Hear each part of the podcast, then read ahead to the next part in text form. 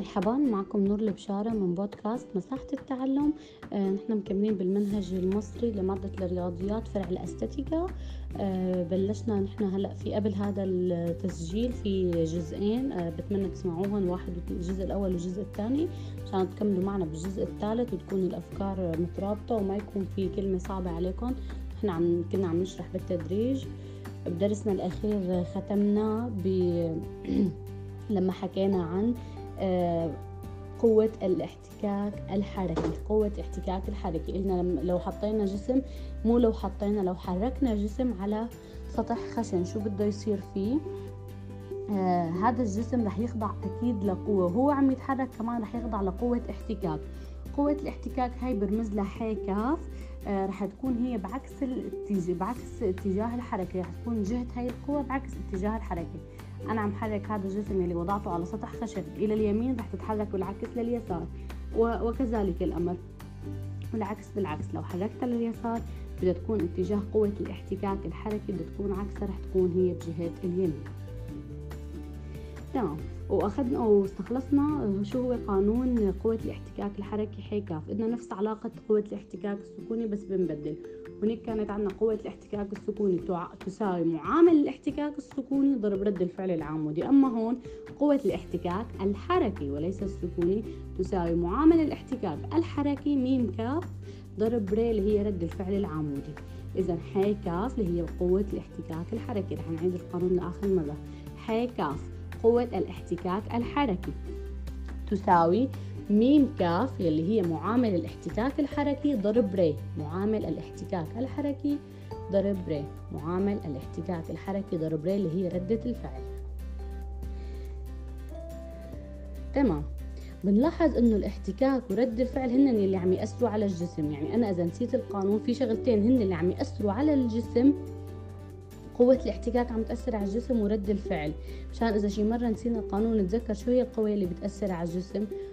وبعلاقة الاحتي وبتكون هي هي اللي رح تكون عندي بالقانون السابق اللي هي قوة معامل قوة الاحتكاك ورد الفعل. هن بيأثروا على الجسم لهيك هن فيني عم بستخدمهم بالمعادلة السابقة. طيب هلأ مثل ما عرفنا معامل الاحتكاك الحركي مثل ما عرفنا معامل الاحتكاك السكوني. شو تعريف معامل الاحتكاك الحركي؟ نفس التعريف. هو نسبة بين قوة الاحتكاك الحركي ورد الفعل العمودي. إذا هو النسبة بين قلنا هو النسبة. المعامل لو بدي طالع المعامل من المعادلة السابقة رح يساوي ليساوي قوة الاحتكاك الحركي اللي هي حي كاف على ر اللي هي رد الفعل. إذا هو نسبة بين قوة الاحتكاك الحركي ورد الفعل العمودي. تمام لهون؟ أتمنى تكونوا عم تستوعبوا معي وماشيين خطوة بخطوة. هلا بدي اخذكم ثلاث ملاحظات كتير مهمة. مشان هن كمان نحن آه، رح نكون نحن فهمناهم بالأمثلة السابقة بس نحن كمان هيك بدنا ننوه عليهم بدنا نكتبهم قدامنا أو بدنا نفهمهم كتير منيح قبل ما نحفظهم. إنه بس فهمنا أي شيء رح يساعدنا على إنه نتذكره مستقبلا وإنه ما عاد ننسى. أول ملاحظة بتقول العلاقة ح س يعني قوة الاحتكاك الحركي تساوي م س ضرب ر تتحقق حصرا عند الاحتكاك السكون يعني وهو الجسم ساكن ما عم يتحرك. إذا تتحقق حصرا عند الاحتكاك السكوني أنه كمان النهائي يعني قبل ما يتحرك الجسم. يعني آخر لحظة بيكون فيها الجسم ساكن هي العلاقة بتتحقق عندي حصرا. يعني لازم مثلا يكونوا ذاكرين لي أنا مثلا بالمسألة أو بشي بأنه الجسم على وشك الحركة إنه لسه ما تحرك. معناته هو هون وصل بتكون وصلت قوة الاحتكاك لشو؟ قوة الاحتكاك السكوني بتكون وصلت للنهائي. تكون قوة الاحتكاك السكوني النهائية العظمى الكبرى تمام؟ لهيك شو قلنا؟ تتحقق هاي العلاقة بس لما يكون على وشك الحركة. وقلنا إنه هي أقصى قوة لقوة الاحتكاك السكوني. هي هي أقصى شيء. قلنا بتوصل لاكثر شيء. بضل الجسم ساكن بعدين بس بلش الجسم بالحركة رح شو؟ تتناقص. اذا قوة الاحتكاك. وقوة الاحتكاك السكوني. هلأ هي قلنا أكيد ما لما بيكون عندي قوة الاحتكاك صفر معناتها ما في احتكاك. معناتها قوة الاحتكاك بدها تكون أكبر من الصفر وأصغر من قوة الاحتكاك السكوني النهائي. إنه أصغر, أك... أصغر قيمة إلها هي أكيد مو الصفر أكبر من الصفر حصرا.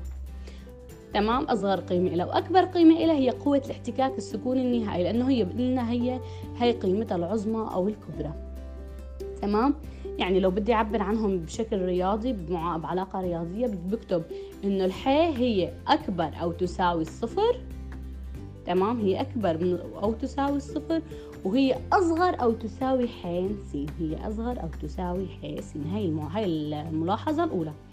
الملاحظه الثانية إنه آه، معاملا الاحتكاك ميم س. هذا المعامل الاحتكاك ميم س السكوني ومعامل الاحتكاك الحركي ميم كاف بيعتمدان على شو؟ شو اللي شو الشيء اللي أنا فيني آه يعني اثر لي فيهم هدول الاثنين؟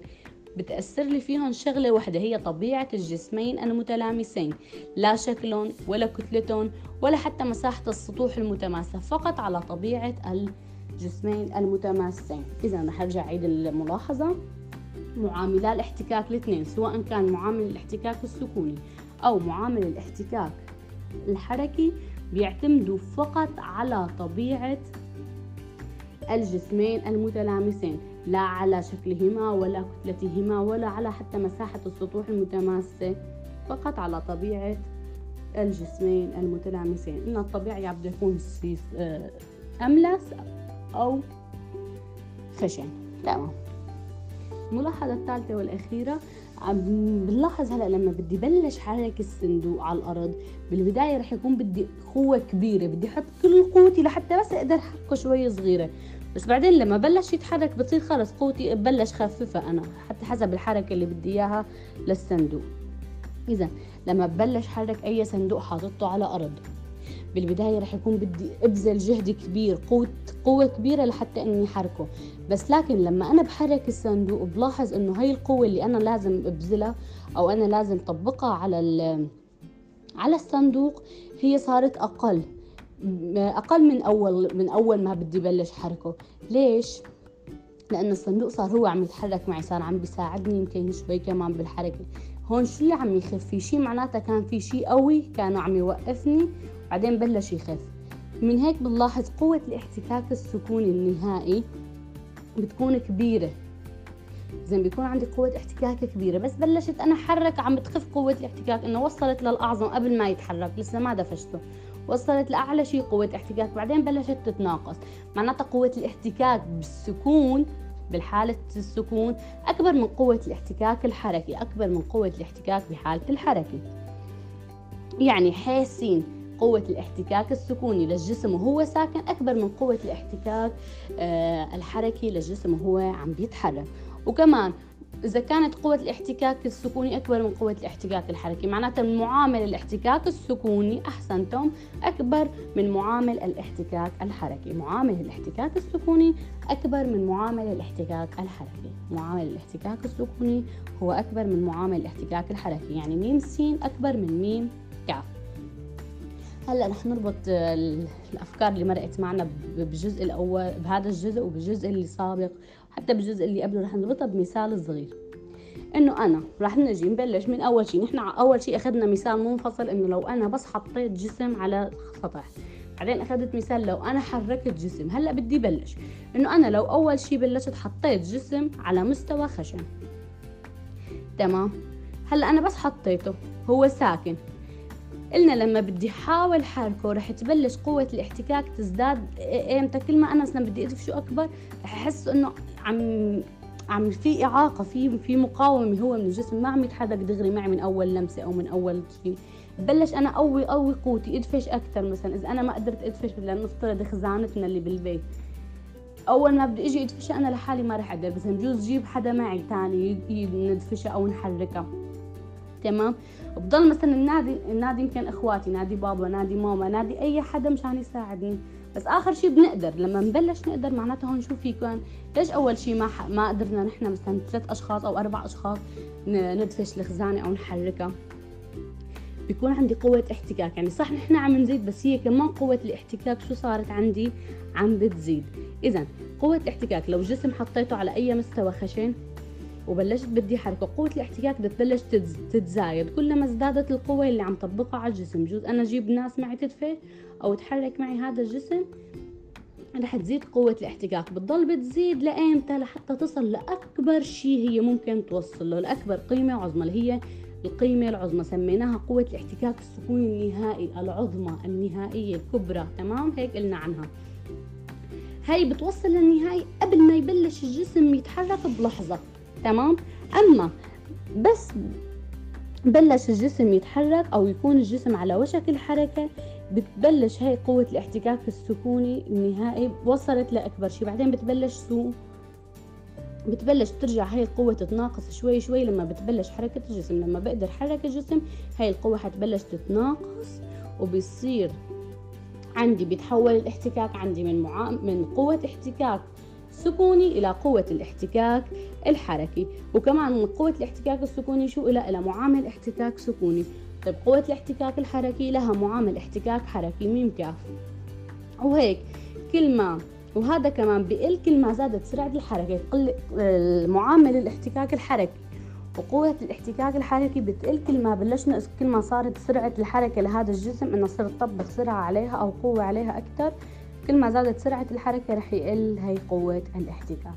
تمام؟ لهون بتمنى تكون الأفكار متناسقة. بتمنى أنتم آه، تسمعوا الأجزاء الثلاثة بتمعن حتى لو حسيتوا حالكم من أول مرة إنه في شغلات وقفتوا عندها رجعوا اسمعوا التسجيل مرة ومرتين وثلاثة. المادة كتير سهلة وممتعة وهي بحياتنا اليومية وبتمنى تكون عم تصلكم المعلومات بشكل بسيط وقدر ساعدكم وموفقين جميعا وشكرا لكم وتابعوا كل الأجزاء اللي رح ننزلها.